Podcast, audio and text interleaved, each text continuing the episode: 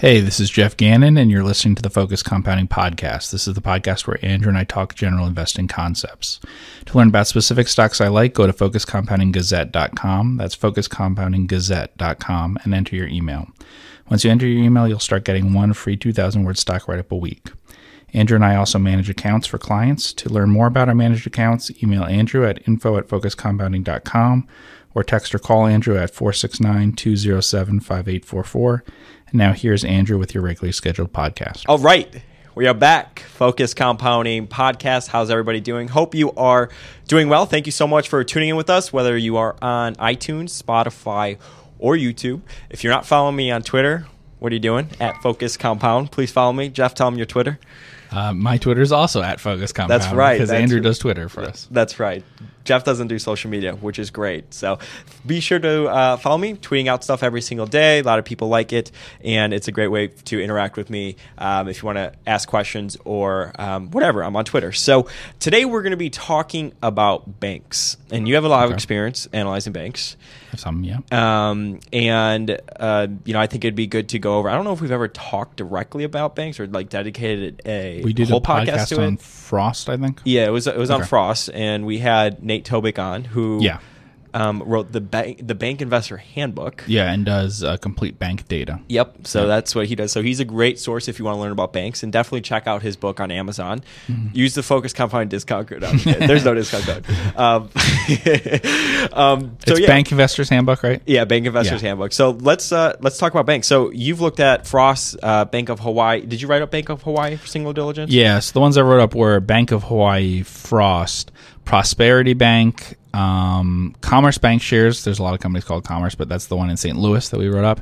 And um, there was also probably one other one. Uh, oh, BOK Financial. Oh, so BOK that's Bank of Oklahoma. Yeah, yeah, yeah. Mm. So what? Um, first of all, uh, do you even like screen for banks, or how do you typically? No. Is it like on a book value basis, or return Nope. on the assets, or how do you come across banks? Uh, all of those were found through. Um, basically, they were peers of other banks. Got it. So what we would do for the singular diligence reports uh, is that we always had five peers, and I suggest this for people like just looking at any kind of company. Yeah. You find a bunch of peers for that company, and um, You'll really learn about the business. the you'll really learn about the business. Yeah. You'll also know if this stock is just cheap. Uh, specifically, this one stock you found, or the whole group, and we found the whole group was cheap. Yeah. So basically, regional banks are cheap. Um, and so, like for instance, we looked at Frost, but we saw that uh, the other big bank in Texas is Prosperity. Uh, Frost and Prosperity are the two biggest banks headquartered in Texas uh, in terms of market share in Texas. Uh, they're obviously, you know, Bank of, uh, you know, uh, Bank of America and Chase and all those also have big market share here. Yeah. But uh, those are the two biggest ones that are headquartered here. And then Bank of Oklahoma also has business in Texas, but it's just across the border. And Bank of Oklahoma is also a big energy lender, and Frost is a big energy lender. So we researched their uh, energy loan portfolio, and that took us to look at both of those. Uh, there's a bunch of things about Bank of Hawaii that are similar to Frost. Uh, What's what's similar about it? uh, Because I mean, like Bank of Hawaii, obviously. Is, is so they both uh, have about half of their business, or, or a meaningful part of their business, is sort of a branded business with a lot of ATMs and stuff serving households. But then they also have a lot of the bigger companies in their state bank with them. Yeah. So they have a significant commercial part of their business. Um, so like um, fairly large businesses that are Texas based do a lot of business with Frost. Often they're they're a, a customer, and the same thing's true in, in uh, Hawaii. Um, Bank of Hawaii is pretty big with uh, Hawaii-based businesses, so they're both pretty big commercial banks. Yeah. what do you like, or like what do you look for specifically when you do look at a bank? So most of those, uh, really all of those banks were uh, low uh, total cost of funding. So what we look at is their the cost of their uh, deposits uh, in terms of both the interest cost they're likely to pay on it. And then the non-interest expense. So you take the non-interest expense and the uh, interest expense together. You divide by the amount of deposits they have out, and that gives you the cost of funding. And so, um, like Frost has a pretty low cost of funding. So, for instance, uh, there's probably a little lower than Wells Fargo. Actually, we have a graph in there showing that we would say that their cost of funding is lower than Wells in every year for the last 25 years or so. How can they get lower funding than like Wells Fargo? Uh, well, one Because they're not as big as commercial. Okay. So that tends to be that um, uh, that companies that bank with you uh, that tends to be the cheapest way to get funds um, by having fairly l- large relationships with um, businesses in your state. Yeah, um, and then the other way to do it is um, with uh, very few branches and a lot of deposits per branch. That's a really big one. Deposits per branch is very important in having a low cost of funding. So there's different economies of scales at a bank. Um, to be honest, being a huge bank may help you in terms of like revenue uh, synergies, right? And like your lending and stuff like that. But I would say like uh, people overestimate. For instance, so you know there are banks, obviously, uh, Wells and banks like that that are tend to to you know um, well tend to maybe 50 times bigger almost than Frost. Yeah. So Frost is a 20 some uh, uh, billion dollar asset bank. Uh, but the economies of scale, once you're that big, aren't that great. So being uh, going from 200 million in assets to 2 billion in assets to 20 billion in assets, those are big jumps that mean a lot. Sure. But going from 20 billion to 200 billion doesn't help you a lot in terms of having a lower cost of funding. Uh, but the things that do matter a great deal are uh, like the amount of deposits you have at one branch. Got it. So I, in fact, mentioned on our watch list a bank that has like um, it's a one bank, uh, one branch bank, and it has like maybe 400 million in deposits. Um, and it also has a wealth management arm and things like that. So it'll have very low cost of uh, funding. Yeah. Got it, got it. One thing that I thought was interesting in the Bank Investors Handbook Mm-hmm. um, by Nate Tobik, he was talking about consolidation, I guess, in the smaller bank industry and how there's a lot of acquisitions. Yes, we know that. Um, why is that? Uh, one is uh, what I just said, the synergies. Mm-hmm. So um, very small banks merge all the time. And these are like banks like under what 100 million market cap if they're public. Yeah. Like very very small. Yeah. So they basically don't create any economic value. So I mentioned one that's very small, hundred million dollar market cap that's on the watch list. That one is just has one branch and has both a wealth management arm and is a private bank. Yeah. So they're actually earning a very good return on equity, like eighteen percent or something recently. So um, that's really good. But the banks that Nate is talking about often are earning like five, six, seven percent returns on, on equity, even in a pretty good year. Um, overall, you have to remember that banking generally is a very bad business. Why is that? Uh, it doesn't really earn its cost of capital, really. So, I mean, if we think of cost of capital in terms of the common uh, stock needs to earn like 10% or something to get you a good return. Uh, so you need to have like a 10% return on equity to get you a good return in the stock. The banks that we're talking about have very high returns on equity over time, like like the two examples, Frost and Bank of Hawaii Yeah. have tremendously high returns on tangible uh, equity in a normal interest rate environment. Some of them don't have great returns on equity in today's interest rate environment or the one that was, you know, just a few years ago because the rates are so low. So if they're making money off of a spread that way, then that might not be good. But um, the, the very small banks generally have very low returns and that's because they aren't really differentiated from other banks. They don't have particular low costs of funding. Then all, you have all the um, economies of scale that that they're too small, and so everything costs them more, uh, and they're just less efficient that way. Um, so, you know, because of that, they're just they're very inefficient. The reason they exist. So, why does something that earns a low return on equity stay in business? Yeah. that happens when it's hard to compete away business from someone else. So, like we looked at the MRO industry, which is maintenance, repair, and operations, or maintenance, repair, and overhaul. Uh, and there's lots of tiny firms in that that barely earn their cost of capital or don't really create value, but they still exist. And that's because the retention rate in that business is really high. Usually, um, companies don't sort of eliminate vendors in that. So once you have someone supplying you, you tend not to get rid of them. Same thing in banks. So if you're a customer of a really small bank, Yeah. You tend to stick with them, even if they don't have an app that's as good as Bank of America and yeah. Chase. Uh, If even like if they charge you a little bit or- more, yeah, sure. uh, all those things. And because of that, they aren't as good a business as the big banks, but they stay in business because there's not a way to be competed out like of business that way. way. Right. But in other industries, like say if we were talking about uh, steel or something, if you went to their customers and offered a lower price per pound, right, then you would take their business from them. Yeah, it's- but it's hard to do that in banking, so they Yeah, still exist. The Yeah. same thing happens in insurance and stuff. There's some very inefficient small insurance operations that continue to exist until someone acquires them. Yeah. And the reason why the acquisitions happen is then you can plug that into your system mm-hmm. and you can make money. So like Prosperity in Texas does a lot of acquisitions. Frost does barely any acquisitions. Prosperity does a ton of them. And what they do is they acquire a company, they take their deposits, right, is what they want, and but they immediately get rid of as much of their loan book as possible. Uh, and then usually they save money by just cutting expenses at the branches they take over, and also having much lower loan losses because they don't make as many bad loans as the the bank that they acquire. But really, they just want the branch with the deposits. That's the only thing they're really acquiring. Sure, that's interesting. So, out of all the stocks that you wrote up for singular diligence Yeah. that we spoke about in the beginning, why did you end up personally buying Frost? Like, what was it that stood out to you about Frost um, as opposed to the other banks? Uh, Frost was one of the most interest rate sensitive companies that we wrote up. So we wrote up Progressive, which is an insurer, Yeah, and Frost, and they're the two most interest rate sensitive. So at the time, interest rates were very low. The Fed funds rate was very low, I should say.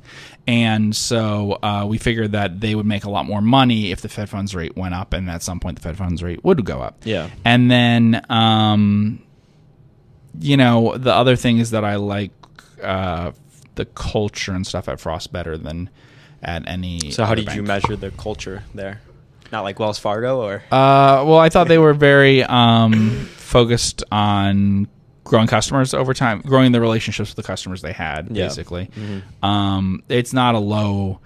Uh, it could have lower costs than it does. I don't think they're not like prosperity. They're not obsessed with having yeah, cutting every expense at the bank and stuff. But um, I thought that they would grow over time with their customers, which they have for a long time. So like deposits per share, uh, which is a very important number at a bank. Mm-hmm. So in the very long run, if you own a bank stock, what you want to see is that the deposits um, per branch, which, is how you actually of like- value the company, correct? yeah. Right. So Yeah. deposits per share is really how you would value the company in the long run, and deposits per branch. Uh, so deposits per branch is sort of like your same store sales, you know, long term, and um, deposits per share is really what creates the economic value that you would want to make money off. Just like at an insurer, you might want to see premiums per share going up. I'm talking long term, and they have to be good quality. Obviously, anyone can grow deposits by just paying a lot to get in a lot of time, money, and stuff. Yeah. Um, and uh, with premiums at an insurer, you could obviously just you know uh, write at very high loss rates and stuff and get a lot of business. But I'm talking about long term having a lot of business at a low rate that you're paying out. And Frost had a lot of non-interest uh, bearing accounts and stuff like that. So, did you value the other businesses or the other banks as well Mm-hmm. from deposits per share? Yeah, And then did you just do like a comp on that, or yeah, got it? yeah. And and Frost was cheap in terms of deposits. See, what's share. interesting is uh, whenever I see people do some sort of analysis on a bank, it's usually like in relation to book value or like Yeah. earnings or something. It's never like should- I've never once seen anybody do. You a should deposit. listen to Warren Buffett talk about it. What does he say? He talks about deposits, and he's right. Yeah. Like for instance, he talks about the fact about like equity. Why does a bank need a lot of equity? Like they asked about Wells or Bank of America. Yeah. If a bank has a very high return on equity for regulatory reasons, it has to have equity. But the truth is, and I've invested in insurers that have problems too. The truth is, if the core business has a very high return on equity, it can quickly earn back any equity hole that it has. Mm-hmm. Whereas a bank that has a very low return on equity, while it might be capitalized appropriately for regulators, will have a problem that it's not earning enough. Um, and we saw that actually uh, talking about, I wrote up Farmer Mac a while ago. Farmer Mac, high return on equity um, always. And so they had a problem where they lost money on Lehman and um, Freddie, uh, preferred and, Yeah. and investments and stuff that they made under a former management in the financial crisis. Had nothing to do with their core business, right? Yeah. Well, you saw their book value went to nothing when that happened. They had to write it off. But then how quickly their book value shot back up in a few years. That's what happens with a bank or something that has a bunch of loans go bad.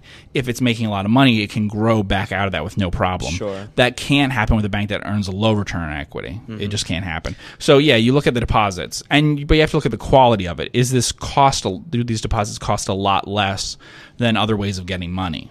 And so they have to be really low cost. So yeah, deposits per share are great to value a bank, but you would need to know what kind of banks you want to own by knowing uh, how low cost those deposits are. Mm-hmm. So, like Wells has very low cost deposits. Everything that Buffett owns, all the banks that he owns, all have very, very low costs of funding. So, Wells, Bank of America, things like that. How do you think about interest rates when it comes to banks and banking in general? Yeah, um, I figure that they'll be at a long term average over time. Um, there, it's a when interest rates don't look good for the bank to earn money now, is a good time, eh, I would say, to buy the bank. Yeah. So um, that's the only reason why I think Frost was cheap is because it was valued at. I mean, there also energy. The energy sector also turned down, and it was a Texas bank, so people probably, especially outside Texas and stuff. Did that worry got- you that No. it, it, it being an energy company? No, I mean, like the the bank being tied to the energy industry. no. About sixteen percent of loans at the peak were probably energy loans. Yeah. and only about half their portfolio was um, loans. The other half was bonds that they own, mostly state of Texas bonds. Uh, s- Texas has an unusual uh, system in the state, so we tend to have the safest municipal bonds because we have a fund in the state that a Texas School Fund that um, acts sort of like a bond insurer. Yeah. but it has much higher capital. Uh, amounts of capital than actual bond insurers, so it's much safer. So uh, actually, Barron's I think wrote it up at some point. But if some of the safest municipal bonds you can find are in Texas, and uh, that's what they would buy uh, Frost when they couldn't make loans. You know, they didn't want to make loans because what would happen is their deposits would grow faster than their loans. So no, it didn't worry me. So about eight percent of the bank was exposed to energy, and um, I wasn't that worried. They were they were you know lending against pr- producing wells and things like that. So you know you could look at it and and decide it wasn't gonna be a big problem. Yeah, they could have a year where. They wrote off enough that they earn nothing, Yeah. but it doesn't matter that much if a bank earns nothing for one year as long as the next year it's back to earning a normal amount. That's sort of what Buffett talked about with Wells in the early 90s in California. You know, it's the long term earning power that matters. Yeah, you might have to write off a lot in energy once every 20 years or something because Sure. of a cycle, but that's not a big deal. No. Got it. And then I'm kind of curious. Have you ever analyzed an investment bank, or like okay, or or like the bigger banks that have an investment banking arm? Uh, basically, no. I mean, yes, I have analyzed banks that also did investment Yeah. banking. Yeah. But investment banks in general, nothing. Here's say? the issue. So, uh, Frost, about, I'll use Frost as an example. The, the other banks uh, are a little less uh, extreme example of this. But so Frost, when I looked at it, was probably 89, 90% funded by um, customer deposits. And uh, the rest was basically uh, stockholder equity. Yeah. Okay. So it borrowed less than 1% or something from other banks, from um, money that was from, you know, preferred stock, uh, things like that. So, like any sort of wholesale funding. Uh, the issue with a bank is usually uh, would I want to be so concerned about the asset position of the bank? Um, I'd be concerned with the funding. That's what matters to me. So I said like I don't care as much about the capital as regul- uh, Yeah. as regulators do. That's true. What I care deeply about is how they're funding themselves in terms of how short term the money is, how hot the money is that it might be pulled, and things like that. And so uh, households and businesses in Texas are not going to abandon you even in the middle of a financial crisis. What are they going to do? Take out all their money and put it under the mattress? Sure, yeah. right? But who will is anyone that you do business with who also will have problems. So the reason why you don't want to invest in something, or why I don't want to invest in something like Lehman, is not just that Lehman might make mistakes with assets, but that Lehman might actually be borrowing from Goldman Yeah. and Morgan Get like a margin call or something. and they might well no not even that Yeah. that they might decide oh we're seeing problems and if Lehman is doing even riskier stuff than we're doing Yeah. and we know how much we have problems Yeah. then we better take our money out right now you know. And people know those sorts of things. And they know that i mean for example with frost frost knows that to some extent because they act as a correspondent bank for a lot of banks in texas. So they often would have information about how stressed some banks would be right? You don't I would not want to rely on funding from other banks. I would not want to rely on funding from a lot of sources like that. Uh, to be honest, like in terms of the politics of it and stuff, people always talk about the fact that you've combined investment banks with commercial banks and things like that. but the truth is, by not having investment banks funded by commercial banks, it would be even riskier, the investment banks, because of how they be getting where they be getting their money from. What happened in the financial crisis is more and more uh, parts of the U.S. financial system relied more and more on short-term money. Um, and so you had a thing like I said that Frost was relying on basically no uh, like wholesale, what I would call like wholesale funding. Uh, it was almost all customer deposits and then shareholder money, right? By my estimate, at the time that the financial crisis really hit, if you count like the U.S. banking system, probably a lot of banks were getting almost half their money from sources that I would say are not customers. So uh, you want all your money from either shareholders, which is permanent mo- co- common stock Yeah, shareholders, common shareholders, which is permanent capital, Yeah. right? Or from retail customers, and, and I mean really retail customers, as in uh, businesses that use this as like a transaction account, like checking accounts and things Yeah. like that, and and and um, households. I even don't like to see that you're mostly funded by um, municipalities, by um, things like that. I wouldn't want that to be a huge number. It's okay if it's a little number, but um, any of those sorts of things worry me. Um, and you see that that's true with anything where you have to rely on that kind of money. I, I don't know if you've seen in um, the UK where they have a fund manager who had to um, freeze his fund. You know what I'm talking about? Oh, is this because of illiquid stocks, right? Yeah, yeah. yeah, yeah. So, He's but- like a thirty billion dollar fund Right, that just right. came out last week, I think. Okay. Yeah. So he had illiquid stocks, and everyone's blaming on the fact that he had illiquid stocks. Yeah, yeah. That's true. But the real reason is he held illiquid stocks while being an open ended fund. Exactly. So if you're he an open end mutual, and then worse Yeah. than that, he had brought in a lot of money recently. Right? It's like I mean, like thirty billion, right? right, forty billion. But how Yeah. much money he brought in recently, and how much of it was sourced from some sort of institution? Yeah. Institutions are not reliable sources of funding. Sure. And recently acquired clients Yeah. are not very reliable as compared to clients you've had for a really long time. Sure. And then you're investing in illiquid stocks, and so they're you know they're chasing performance and all those sorts of things. Yeah. You know, the first relationship that you're going to cut back on is the most recent one you have. If you've had a banking relationship for 20 years, that's the last bank you're going to pull money from. Mm-hmm. But if you just extended money to someone, um, that's the first thing that you're going to Yeah. pull from. So you want to rely on a lot of different households and businesses. Um, that use it for transaction accounts and things. That's your, it's their general fund that they use day to day for operations and things like that. So that's I mean that's what you're talking about when you say stay away from hot money at banks. Yeah, I'm really concerned about the funding sources. Yeah. Really, really concerned. That's what matters to me. I spend a lot of time thinking about the liabilities. To me, the, the value in a bank is on the liability side. The economic asset of a bank is the accounting liability. So it's how low cost is the funding and how stable is the funding. Um, when we get into like the financial crisis, talking about that, a bunch of companies were relying on um, essentially money that would that uh, they would have to potentially th- their money that they were only being given for up to like a week or so. So Yeah. they were basically relying on money markets, right? And you had things like GE and stuff did that, and that's why they ran into problems because they were funding themselves that way because that was lower cost than funding yourself longer term. See, this doesn't matter now. As we're talking now, the yield curve is very flat.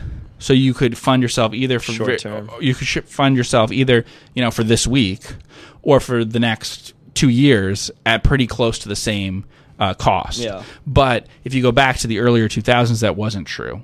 And so you could make a little bit more money by funding yourself from really, really short periods of time, but then you have refinancing risk that you have to keep doing this, Mm-hmm. you know? And so, so that's where I see the insolvency risk at banks and things like that is your liabilities are not, um, stable that way. But that's what true when we look at like, um, industrial companies, right? When we look at operating businesses, I talk a lot about the fact that I would rather see a company borrowing, you know, a 30 year bond or something. Um, doesn't concern me the same way that a loan that has to be refinanced next year for 100% of it has to be refinanced next year. That worries me more because something goes wrong with the business, the stock declines and stuff.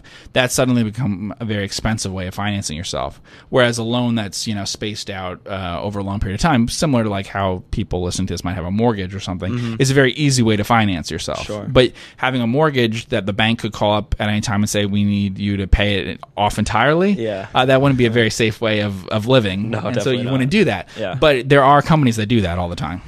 And they can make a little more money by doing that more and more. And that's what happened in the financial crisis. You know, from the early 2000s till the time it hit, uh, you can see so many companies were doing a little bit more shortening, even more exposing themselves to more refinancing risk, and exposing themselves more to taking in money from people who weren't uh, customers, who aren't reliable sources of, of funding. So then, if you had to break it down, the three things, right, that you look Yeah. for in a bank, it would be um, the type of funding, Mm-hmm. the deposits, Yeah. and then what? Okay, so it's all deposits. Price to deposits. Yep. Is the value part of it. Mm-hmm. Okay, uh, growth is what is your growth in deposits. Quality is is it low cost funding, and is it stable? The type of the Yeah. type of funding that it is. But it's all based for for a bank. For me, it's 100% all based on the deposits. And the truth is, some of the banks that I've invested in, Frost, for example, Mm-hmm. not the best lenders in the world.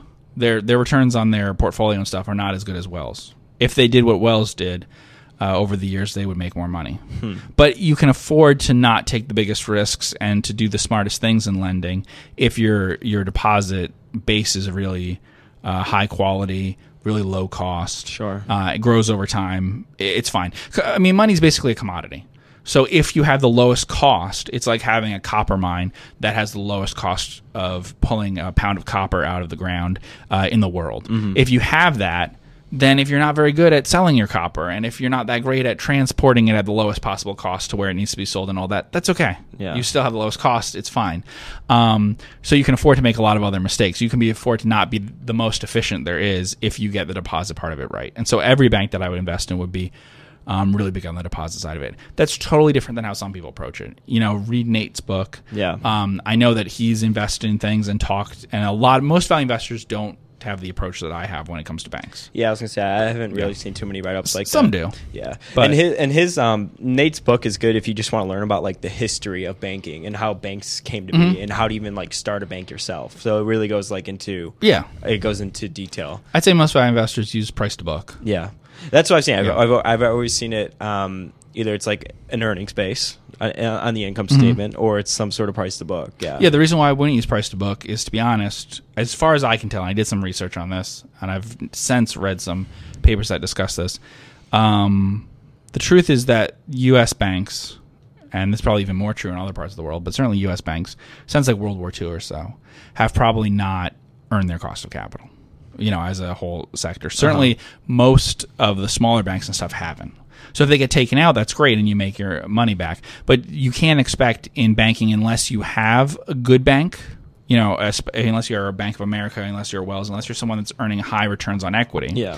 The average bank you can't expect is going to return as much as the stock market over time. It's going to return worse because its cost of funding is too high. You can see this by looking at them. Their cost of funding is just very high compared to other sorts of businesses, and so um, it's not free money and stuff. I mean, Berkshire funds itself at a much lower cost by ha- I mean, negative cost by having a combined ratio under 100. So there's plenty of insurers who have lower costs than small banks do.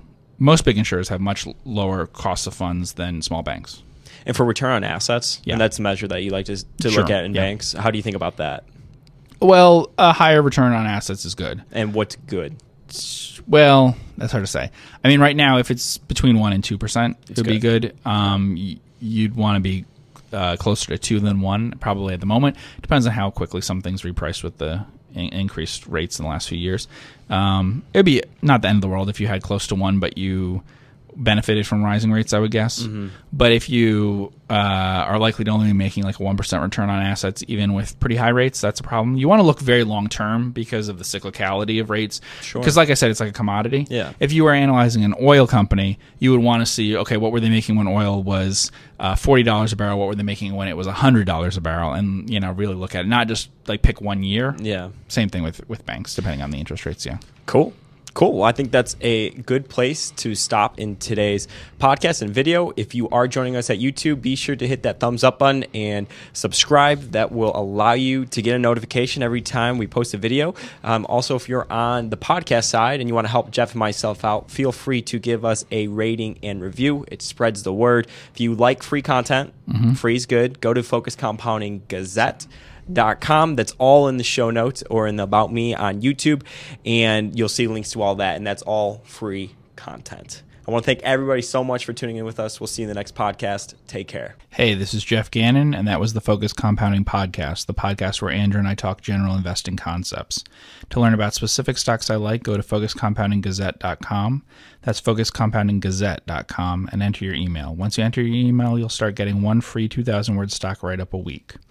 Andrew and I also manage accounts for clients. To learn more about our managed accounts, email Andrew at info at focuscompounding.com or text or call Andrew at 469 207 5844. Thanks for listening.